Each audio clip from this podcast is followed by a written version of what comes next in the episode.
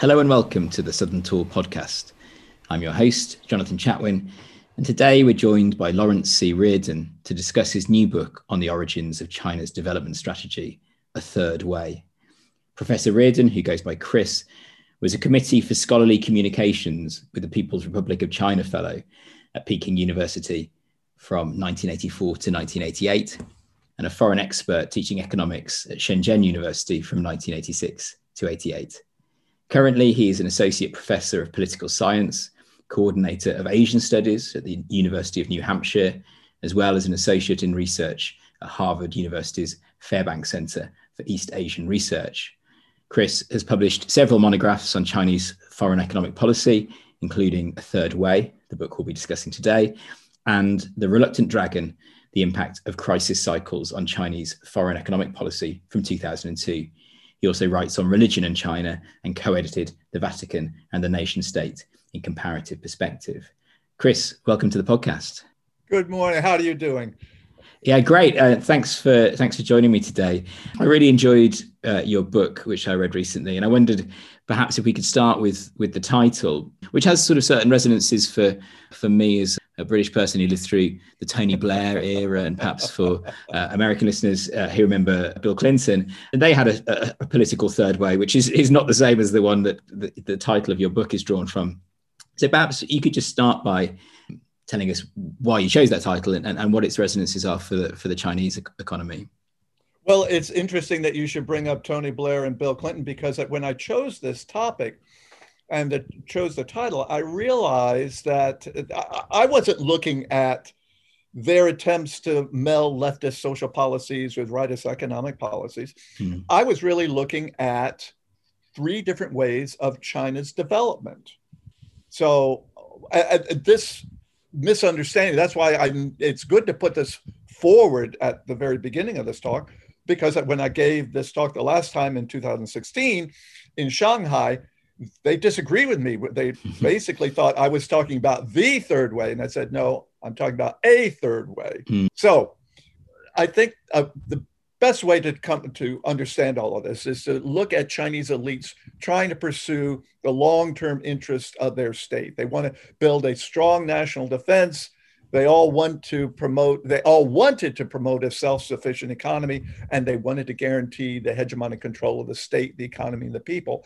But they disagreed about the strategy to achieve these long-term goals which resulted in a cycling of two variations of Stalinist economic development from the 50s to 70s. So Mao Zedong, I argue, promoted the first way based on his short course of the history of of all Russian Communist Party. This is a book Stalin promote, promoted, wrote in the early 1920s, uh, 30s. And this approach utilized ideology and mobilization techniques characteristics of this revolutionary Stalinism. It was a radical socialist transformation of agriculture and industry, used totalitarian tactics, and the normative approach to mobilize the masses is their sense of nationalism, communism. It resulted in the Great Leap Forward with 30 hmm. to 50 million people starving to death, the Third Front that put everybody into a wartime stance, moved the investments from the coastal areas, including Guangdong, to the interior, and then and the Cultural Revolution. That was the first way. The second way was one that was promoted by Zhou Enlai, Chen Yun, and eventually Chen Yun, I mean uh, Deng Xiaoping.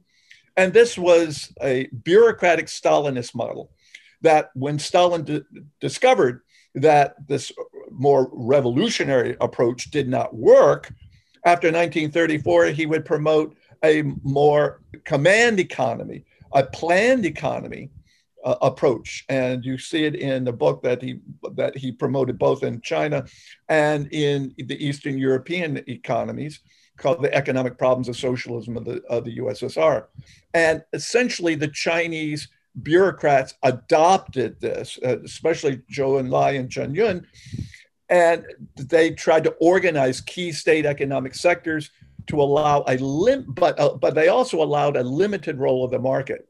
These resulted in the famous concept of the four modernizations, which came out before the Cultural Revolution.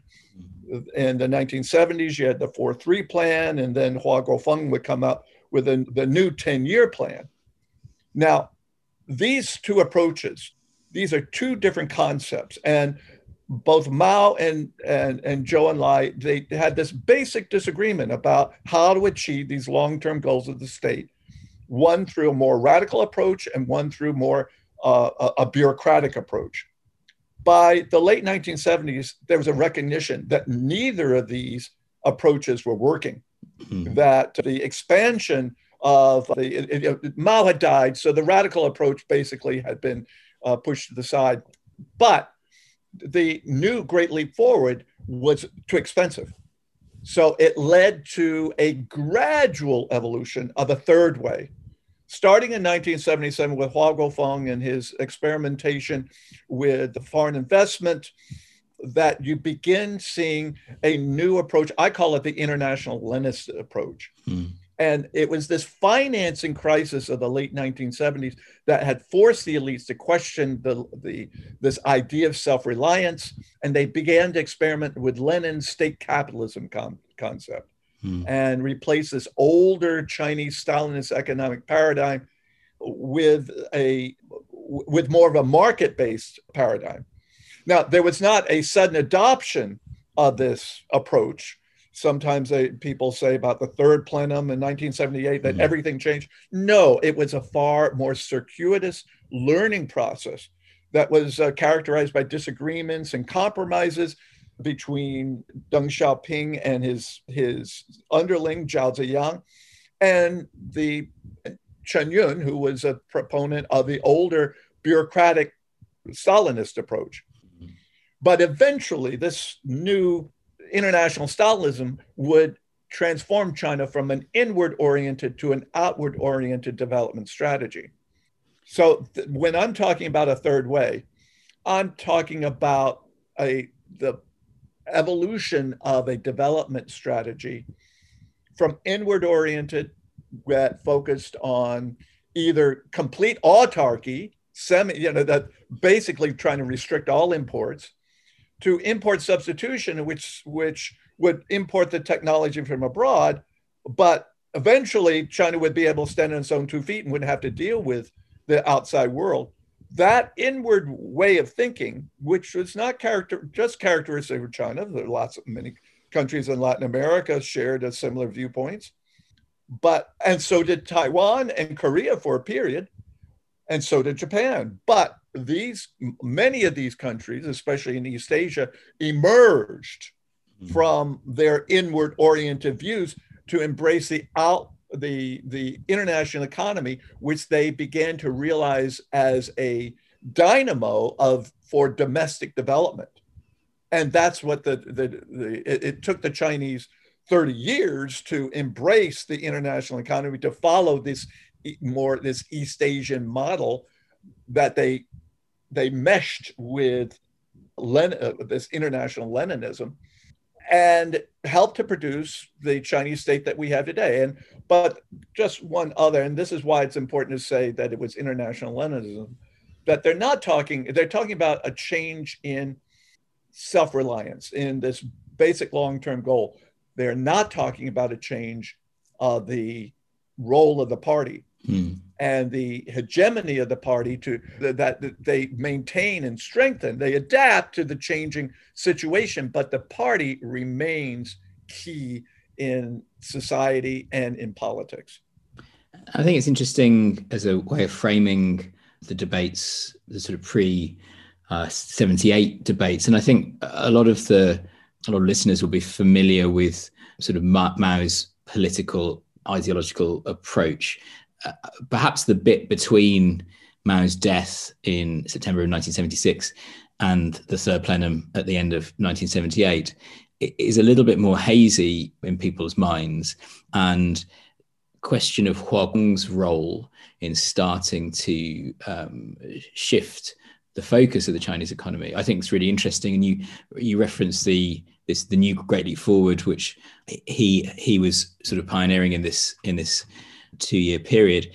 Perhaps you could just talk a little bit about Hua Guofeng role in all of this because he's often dismissed as a sort of placeholder, a bit of a, you know, his, his authority just derived from from Mao and obviously tarnished by the by the legacy of saying, you know, he was going to follow whatever whatever Mao thought, the two whatevers. But I think that's a bit of a crude representation of his of his role. So could you just talk about what his economic plan was in, in that period?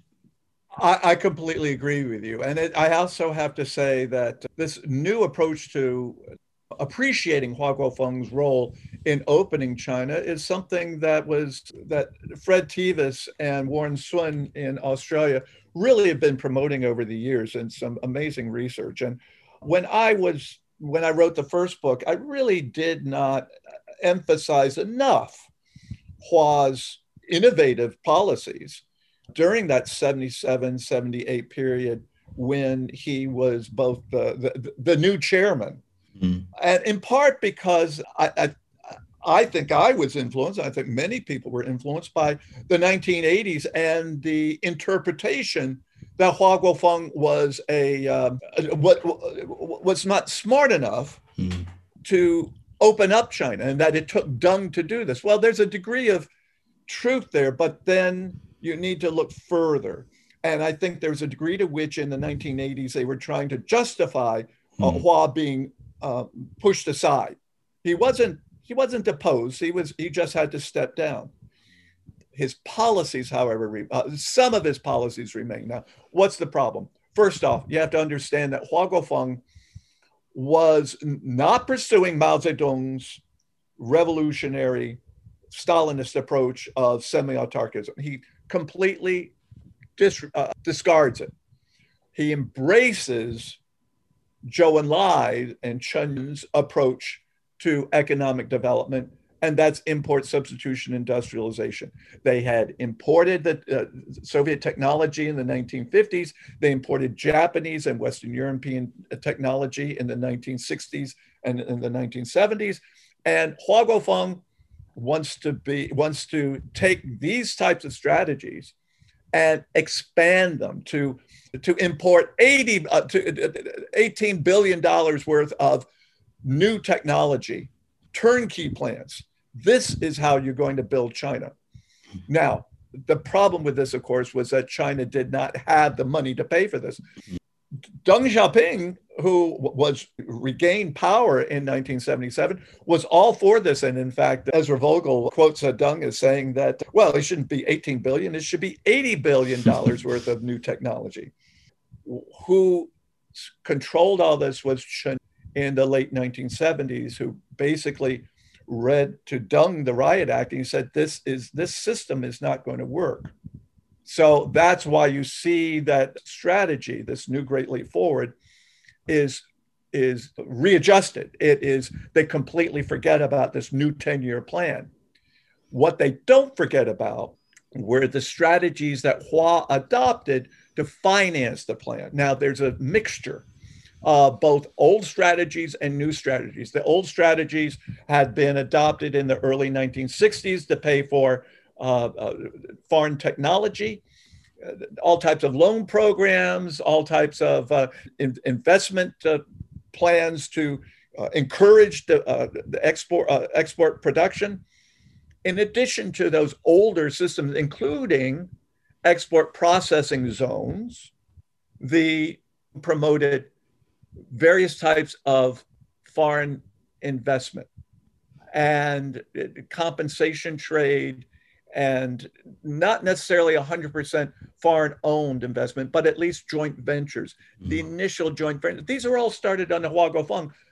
Now, Deng Xiaoping is always seen as being the man who uh, introduced foreign um, investment into China. And you really need to take a look at this and say, no, it mm-hmm. started in the 1970s before Deng with Hua Guofeng. And somebody else who your book foregrounds in this story, as you say, often the narrative gets simplified and and Deng Xiaoping is is held up not just you know in, in both China and the rest of the world as a sort of sole architect of the, the, the success of the 1980s. But uh, these accounts often overlook uh, the role of Zhao Ziyang, who obviously was purged from the party after the after June 1989. And your book brings focus back to to him. And that, I suppose, is the, the main focus of your book, the, the period from um, 1979 through the 80s, where gradually, with the beginning of the four SEZs in, in Guangdong and Fujian, and then in 1984, the expansion of the kind of coastal development strategy. And Zhao Ziyang was absolutely central to that, wasn't he? Absolutely. Absolutely. And I, when you take a look at Zhao Ziyang, if you look at any of these leaders, you have to look at their background. Where did they come from? Why did they think the way they did? And for Zhao Ziyang, I believe he is the architect of China's opening. Deng guaranteed. He was the preeminent leader that, that made sure that this opening strategy would occur, but it was Zhao Ziyang who was the architect and a primary component of this new third way, this international Leninist approach to development. And he gained this role at learning on the ground in Guangdong as the party secretary in the 1950s and 60s, where he, you know, he went from everything from the land reform campaigns, he saw the devastation of the Great Leap Forward, but he also resurrected private markets in the early 1960s. He, in, in the 19, mid 1970s, he was the one who was at the forefront of Sichuan's agricultural decentralization experiments. So Zhao had learned during his time, both in Guangdong and Sichuan, the power of the marketplace. He learned also in Guangdong the power of overseas Chinese capital.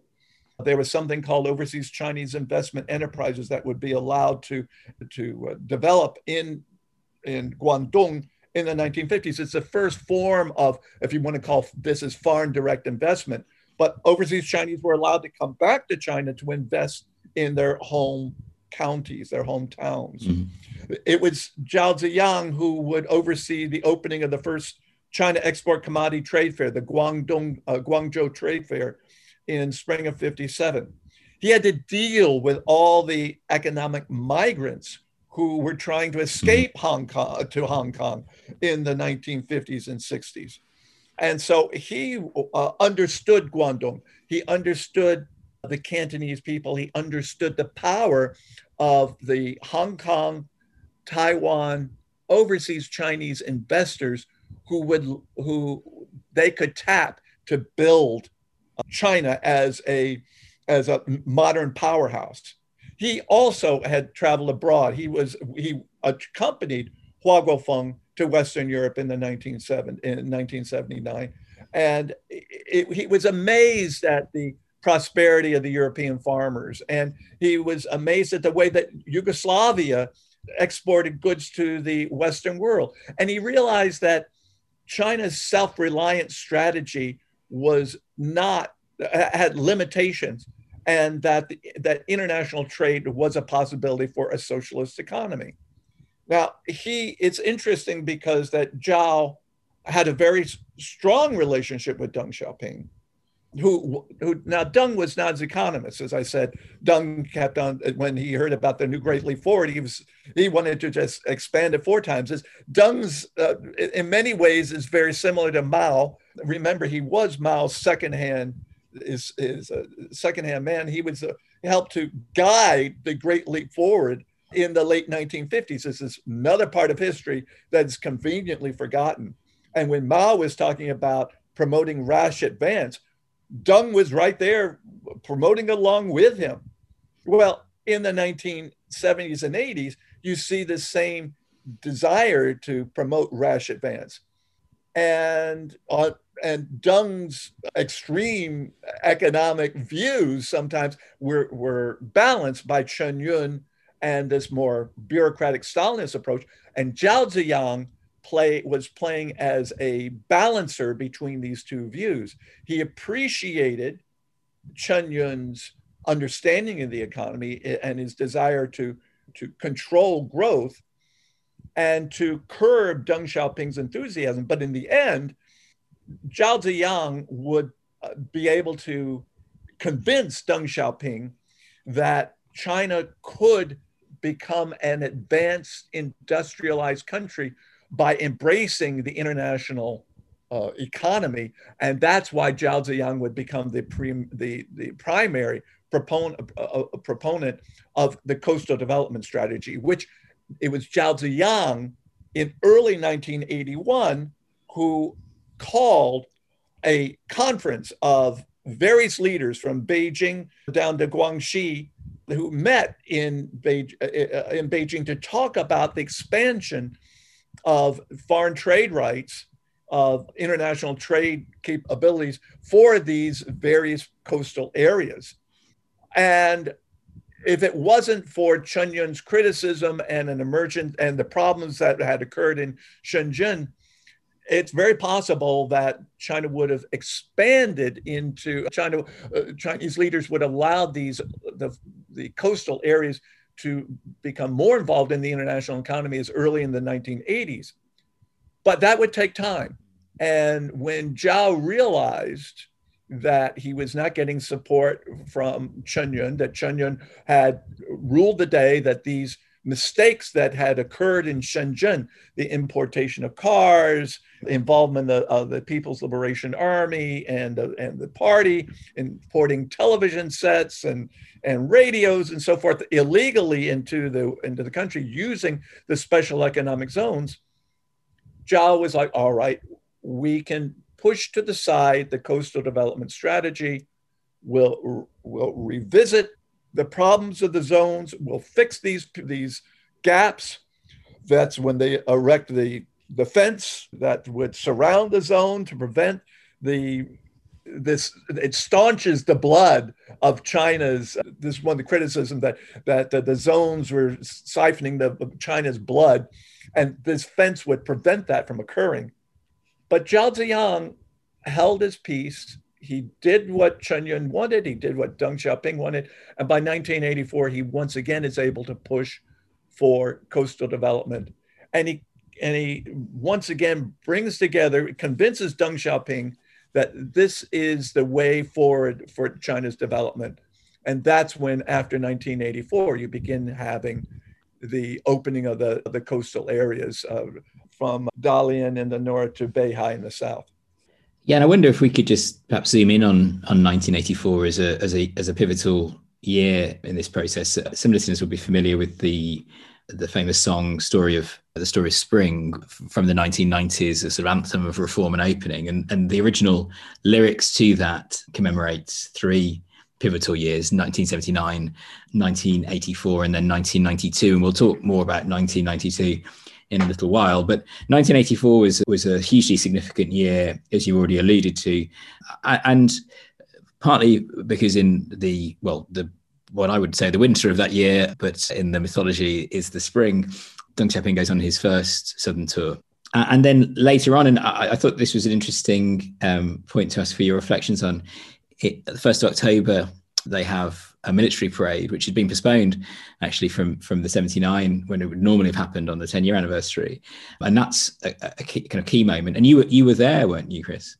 Yes, I was. it was one of the things I'll never forget.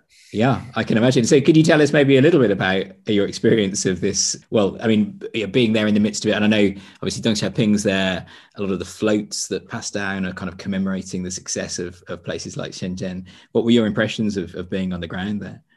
Well, this was, I arrived in Beijing in September of 1984, which uh, coincided with the uh, 35th anniversary of the establishment of the People's Republic of China.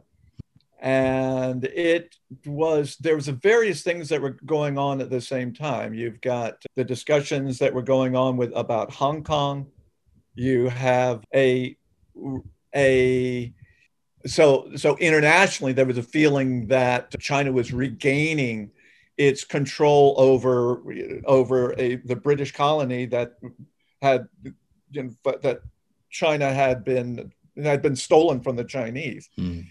But you also, but I think in, in many ways, perhaps more importantly, there had been this fear from essentially 1982 to 1984 that the reforms that Deng had promoted and all these leaders had promoted were being under attack. And that with the, the problems that occurred in Shenzhen and other places in 1981 82, there had been this retrenchment of policy. There had been a Hu Qiaomu had called for a nationwide campaign against the southern Chinese bourgeoisie that he said was threatening China's socialist spiritualization. and so in 83, you had the anti spiritual pollution campaign.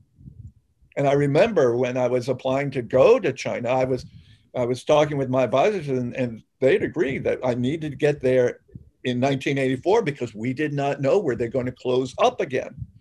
Well, the 1984, this is coincides exactly when Deng Xiaoping goes down for the for his first southern visit. And that's that's why I think it's important to understand this is the first southern visit and just like the second one, he is he is not just reviving, but he's bringing legitimacy to this experiment that had been under attack by the moderate Stalinists, not necessarily, you know, definitely the, the radical Stalinists, but but even the moderate Stalinists did not like the uncontrolled nature of, of the market. They wanted to keep that market in a cage.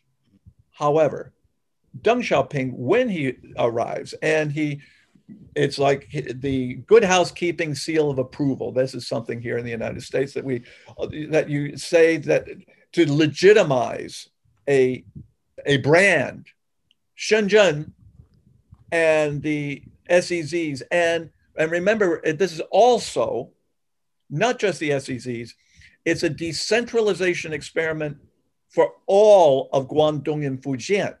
Mm. It's so it's not just you know we talk about ninth about in that early period opening up the special economic zones. I don't think enough people realize that concurrent with with this was decentralizing policies, allowing the Guangdong government and the Fujian provincial mm. governments to take greater control of their economies, to, to retain a lot more of their profits, and to be able to direct their that money to developing their own infrastructure. And of, course, when China didn't have any money, th- th- this was great. And, and Guangdong was able to retain a lot of their goods. With Fujian, the central government still had to pay, pay some money because of Fujian is much poorer province. But that 84 visit justifies what's going on. So by the time that Deng Xiaoping is reviewing not just the military troops, but all the citizens of Beijing seem to be marching along Tiananmen Square, uh, uh along Chang'an Jie. and the this was the first time not the first time i've been there but it was the first time i've ever been near the square with, where millions of people were there of course mm-hmm. the last you know the, all i had with in visions in my mind was a cultural revolution mm-hmm. and if you took a really close look you could still see numbers of where people read uh, painted in paint where people were uh, told to stand uh, in the square. Whether that was from Cultural Revolution or previous to that, I don't know. But the idea was that the people were not there waving their little red books saying uh, Mao, Mao Zedong Wan Sui, long live Chairman Mao. They were there cheering Deng Xiaoping, but more importantly, they were cheering the end of the old approach, mm. the end of the old China and the beginning of a new China. And I always thought that yes, uh, you're impressed with all the the, the huge IC, the, the uh, medium range ballistic missiles and all types of things that and the the armed police that come marching by and and doing their goose steps. Yes, impressive. I thought the most impressive form event was this float coming from the Shekou industrial zone. Now, Shekou is a small area. It was really basically the first the uh, export processing zones that was set up because it was under the China Merchant Steamship Navigation Company, the Ministry of Commerce. They were looking for a place that, that based in Hong Kong. They were looking for a place to expand, so they go across Ho-Hai Bay in, in, in just north of Hong Kong in the Shenzhen area and they set up this very small enclave called Shekou that they did all types of far more aggressive experimentation with management techniques, essentially adopting uh, management techniques from Hong Kong and applying them to mainland China in this very small area. And this area grew because they were able to tap Hong Kong finances to build up this, this small zone. My university, I was teaching at Shenzhen University, was just a little bit north of here. And in between, there was absolutely nothing. It was just sand. And, and five years before, there were dead bodies along the beach, mm. Bohai Bay, that they had to clean up. Well, Shekou had not only expanded, but this their uh, their slogan was time is money, efficiency is life. And here on this on this float was emblazoned this slogan. And you had all these young people that were running around and running around. They were having the best time. I mean, it wasn't the goose stepping military mm. soldiers and the precision, it was just exuberance. Mm. And that, in my mind, and all the time that I was there in China and when I've gone back, that feeling of being liberated from this old way of thinking, from the the catastrophe of the Great Leap Forward, of the amazing stupidity of the Cultural Revolution, uh, which people remembered when they started hearing the slogans of the anti-spiritual pollution campaign, mm. then to be able to to see this symbol, and it was being broadcast all throughout China, and to see that that that efficiency is life, and that's when you start hearing. You know, Shenzhen became a symbol of all of China of you know the buildings that were each level was built it would take a, a day and a half or two days mm. to, to build a, a, certain level which of course there's might be some questions these days about the uh, whether or not they, they've turned into these dofu buildings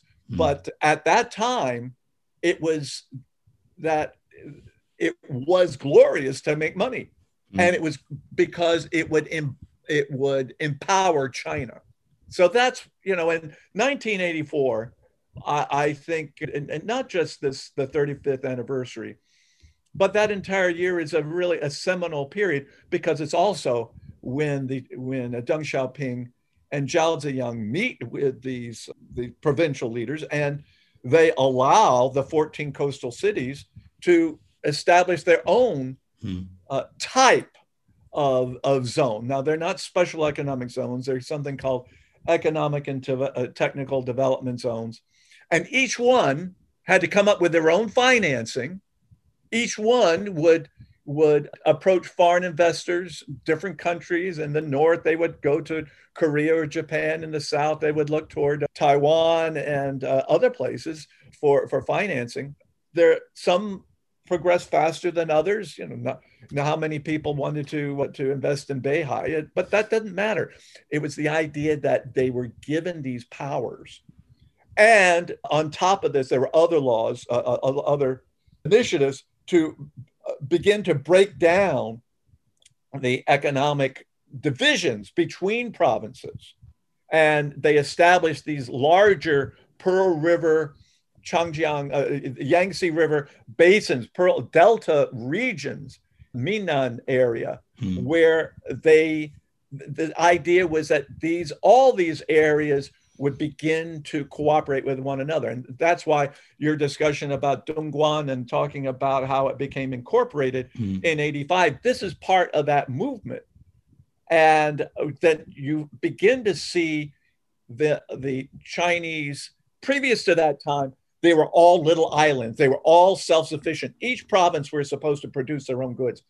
Starting in the 1980s, those, uh, uh, uh, when I was in Beijing in 84, I, all I was eating was uh, tofu, was garlic shoots. That was the best thing we could get, and tofu.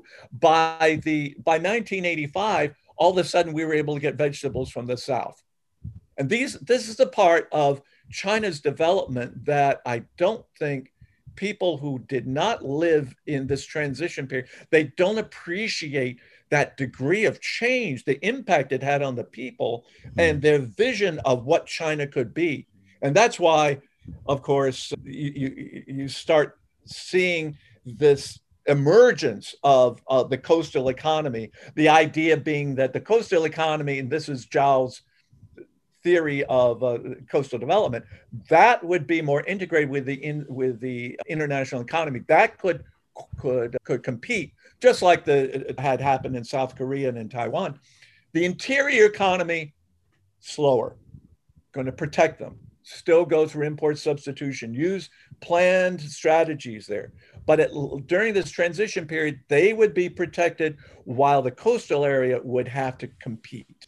So you see 84 is this transition time where they the, the successes of the zones were led to the expansion of these of these experiments. And then eventually they they apply to join the, the general agreement on tariffs trade at least as, as an observer. They open up hainan island and which becomes a separate province and a and a special economic zone and uh, and then following Zhao Ziyang downfall in 1989, then you had the opening of Pudong and Shanghai and the interior. So 84 to me is where the Deng Xiaoping's is able to give his imprinture, his chop, approves the opening of the rest of the economy. And it's Deng's, I mean, Zhao Ziyang's blueprint that they're following. And it's interesting. I, I think in accounts of that 1984 trip that Deng makes to the south, that it is. I mean, obviously they're, they're termed inspection tours, and these days when you know Xi Jinping goes off to Guangdong, they're you know incredibly choreographed events, and I don't think she's doing a lot of inspecting. But there was this sense that when Deng went to particularly Shenzhen, that he that he had a kind of a moment um, of epiphany to some extent. I think he says something like, you know, now I've now I've seen this, then I now I understand. And he sees the International Trade Center, which is you know, the, by hmm. far and away the tallest skyscraper in Shenzhen, the, the, biggest skyscraper in China at that time. And so there is this kind of sense that it's it's a moment where he realizes um, and understands the potential of this this idea. I guess what's interesting, I mean, I I, I think we'll we'll skip forward a little bit and, and perhaps talk about the the 92 southern tour in a second but obviously that that intervening period between 84 and, and then the protests of 89 it's not it's not that, that there's a sort of smooth economic waters there either right? I mean sort of the the, the inflation, the, the, dual the dual price system, and the inflation becomes a, a problem. Corruption is still a problem. So these some of these issues that existed pre ninety four uh, still exist, and there are some new ones thrown into the mix as well. Absolutely, and and also I think so. You start having both economic and political problems that mm. arise between the 84 and 89 period, as you mentioned, and not surprising that this investments, these investments fuel inflation. And that I remember when I was uh, at Peking University, that in the economics department, and we went traveling to Xinjiang, we went traveling uh, to Shenzhen. And when they would discuss prices and differences between provinces, the, the discussion would inevitably talk about the price of watermelon hmm. in various provinces in various areas and people would say well here it was a five five uh, mao and here it was seven mao and uh, but that situation began to change in 84 85 where you started having great infusions of money in these coastal areas and so inflation grew and the then of course the question about how far they should evolve. And I was in discussions in Guangzhou in, at the research institute I was at about exactly how many people should be able to join a Chinese company. Now we're not talking, we're talking about a private company. And so they were, as, as uh, Chen Yun would say back in the early 80s about going along, fording the stream and feeling the, the stones. This is what was happening in 86. They were trying to figure out what is was the best way to expand this decentralization to empower local industries and to and the idea being that uh, gradually you would the, the state-owned enterprises would begin to take a, a secondary role of course that did not happen but that was the idea at the time and there would be a division between the party and the state the party and the economy and to allow businesses to to flourish to to allow them uh, basically to open up the cage and allow that bird to fly free. But it was those questions that would arise and when you and this is where your previous questions about Hu Yaobang it's it's in that time period that he's beginning to question even the utility of Marxist Leninism and their editorials in in the People's Daily, which is you know the mouthpiece of the party, about well, these people these are older ideas and you know and actually says well they need to have new ideas to fit the new situation. So by 1986, you have not only this economic ter- uncertainty of feeling that those for those stones, but they're also beginning to feel those stones when it came to political changes. And in summer of 86, I remember I had a very close friend of mine from who was a Chinese reporter from Taiwan and who came to visit. And some of the discussions he was having in Beijing about democracy, it was really eye opening. I, my, my jaw dropped. Now, you saw this become uh, to come to a head in 1987 when the demonstrations we were i was in shenzhen at the time and watching these demonstrations in Korea, in South Korea, the student demonstrations, and then you start seeing them in um, in China, in certain in universities in China, including my university, uh, Shenzhen University. We had a small demonstration promoting the idea of uh, uh, greater political freedom, greater being able to speak. Now, that eventually dies down, and there's another political campaign that goes on. But this turmoil in 1987 88, so you have a com- combined both political uncertainty about how far one should reform, and then the economic inflation. And at the same, so the political turmoil results in being stepping down as, as uh, the general secretary of the Com- Chinese Communist Party and Zhao Ziyang taking control. I happened to be at a conference in Guangzhou among the, some of the top Chinese economists, all talking about the future of the, the opening strategy in Guangdong and so forth and we I was sitting at a table when the when it's happening, and they were all speaking in Mandarin and talking about whether or not the the reforms were going to continue on. And all of a sudden, they they real I didn't say anything, but all of a sudden they realized I was sitting there, and they switched to Cantonese, and my Cantonese is just not good enough to be able to figure out what they were saying. But it was very clear that the there was this uncertainty, this fear that the that the reforms could be closed down and that with the opening strategy once again was saved, not uh, in part by Deng Xiaoping, but Zhao Ziyang would be able to put forward in 1988 the strategy of uh, formalizing the coastal development strategy. And Deng Xiaoping agrees to it all. So while there is retrenchment and Li Peng, who is the new premier, does promote the coastal development strategy, is also promoting a trying to tamp down domestic inflation rates. So by 1989, of course, then uh, all hell breaks loose.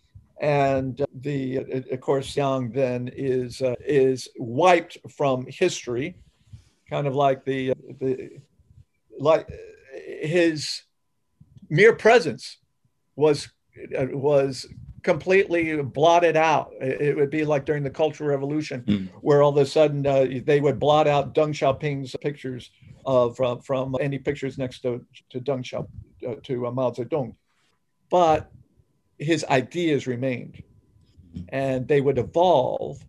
They wouldn't call it coastal development, but they would evolve eventually to not just include Shanghai, but also the whole area along the Yangtze River, the cities along the Yangtze River and then and then expanding investment zones into the interior. We've obviously talked a lot about the narratives constructed around this uh, era and different phases that have happened within it. And the natural conclusion to this conversation and to this podcast, given its subject matter, is is January 1992, when Deng Xiaoping goes on his second Southern tour and, and his most the, the, the, more famous of the two, when he retraces his steps to a certain extent, goes back to Shenzhen and then up the coast to Shanghai, which is, as you've alluded to in the intervening years, has started to be opened up, although not with as much haste as as, as some would have liked. I wonder what your feeling is about that as a sort of endpoint for this narrative. Is that a bit artificial? And what would your assessment be of the significance of this this final act on Deng's part to kind of rail once more against retreat and, and argue again that you know, China needs to open up more ambitiously. How important, in your view, was was that journey that he made? Uh, again, I think like 1984, 1992 revived China's opening strategy. There was that period from 1989 to 1992. There was question marks. To what degree should China be involved with the international economy? Should they pursue these decentralization strategies? Should they re-centralize control? You know, by allowing these localities greater powers, they had in, engendered also a degree of, of political and social liberalism, which uh, was contrary to the, the interest of the Chinese Communist Party. And so you see this retrenchment, not just with uh, Deng Xiaoping's putting down of the, the demonstrators in Tiananmen Square and elsewhere, but also the Yang Shangkun and his brother Yang Baibing and Li Peng squelching all types of, of, of political and social reforms, bringing the country back to a, a, a more centralized control. And while Jiang Zemin was able to push forward Pudong in 1990, that still the question was would China continue to expand? Or would there actually be more criticisms of the decentralization policies? And so when Deng does this visit in 1994, I, well, I should also say I did, I, I had visited Beijing and, and in Guangzhou in 1990, and there was this feeling of, well, first off, I think there, people should realize that China just did not go into a shell. Mm-hmm. There was the joke that at the time that the typhoon was blowing, and when the typhoon is blowing, Taiwanese investors moved mm. in to China at this time. And you, so while the foreigners, you know, the students and, and business people all left, it, the Taiwanese, they, they looked at what happened in Tiananmen Square. And while they obviously did not support what happened in uh, Beijing or Shanghai or these other places, they did understand. And they also, but they also realized that uh, they wanted to take advantage of the various types of incentives that the Chinese government had given them over a period of time to invest in China. And as investments in getting were getting too expensive in Taiwan, they had begun this transition to embracing after 1987 their their Tongbao, their fellow compatriots in the mainland, instead of calling them the communist criminals, the uh, Gongzei, they would mm. be they would be calling them their compatriots, and they would be investing. And so you see in that period elements where there was fear that maybe there would be a backward movement, but hmm. also you saw hope that investors were still there. There was still an interest, uh, especially in building this greater Chinese economic entity that would include both Hong Kong capital mm. and Taiwanese mm. capital.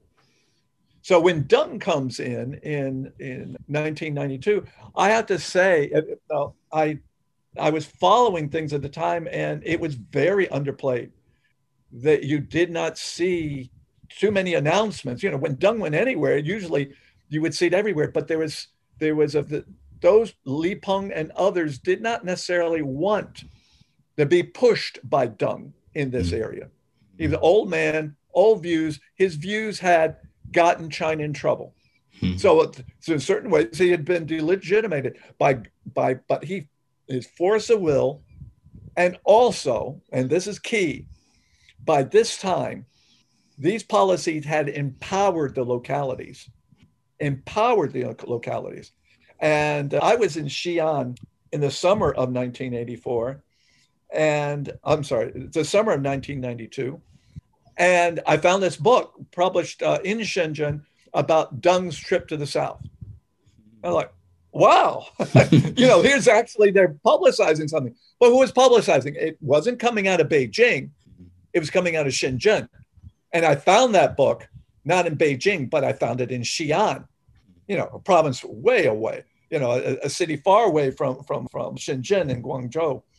So I think what you see is Deng, maybe he had lost a degree of control to, to Yang Shang Kun and Yang Baibing and the old elites who, including Li Xiannian, I think in many ways blame Deng for, for, for Zhao Ziyang and Hu Yaobang and for their recklessness, because which could have led to the uh, end of party hegemony. So in 92, Deng is, is working together with the localities, and they both revitalize the, the outward, the decentralization policies and outward oriented development. And that's why you see after 92, things just boom. And I think it's because that now you have the involvement of the localities. And that that's part of the Chinese miracle. That and it's you know that at least at this time that the cost of growing China was not just coming from Beijing, I'm saying the, the, the burden of financing China's growth is not just coming from Beijing, that the localities are taking it on for good or for, for, for good or for worse, because that we also see a growth of uh, local debt and so forth. But it was, they all became part of this new movement, which I call, you know, the a third way. Yeah, and I think it's interesting, isn't it, that the debates that were happening in, in 92, as you say, are sort of couched in an awareness that the yeah, provincial governments, local governments in those coastal areas, they weren't going to give up some of these some of these things, these initiatives that had been put in place. And and obviously Deng goes and he makes his case to those to those people. You know, it's the local politicians that he's he's talking to and the local people in in, in Guangdong to a great extent. Well, I, I, I would highly recommend to listeners that they get hold of a copy of, of your book, which is has has just come out, I think, in in May. It's called The Third Way: The Origins of China's Current Economic Development Strategy. It's published by um, Harvard University Press. So all that remains for me to do today is is to thank. Uh, you, Chris, for for taking the time out, and it's been fascinating to talk to you, both in, in terms of the subject matter of your book, and also just the fact that you were you know, on the ground for a lot of this period, and uh, being able to hear some of your stories from that from that decade. So thank you for joining us today and best of luck with the book. And thank you for putting together such a fascinating podcast. Uh, all of these uh, uh, books have been, I've learned quite a bit listening to them, and I hope others uh, will learn more about uh, China's development and give us a better idea how it will, how we should be dealing with it in the future. Well, I hope so. Yeah, and it's been you know a, a, privilege to me for me to to speak to people so expert in the field. Yeah, so thank you very much, Chris. Oh, you're welcome.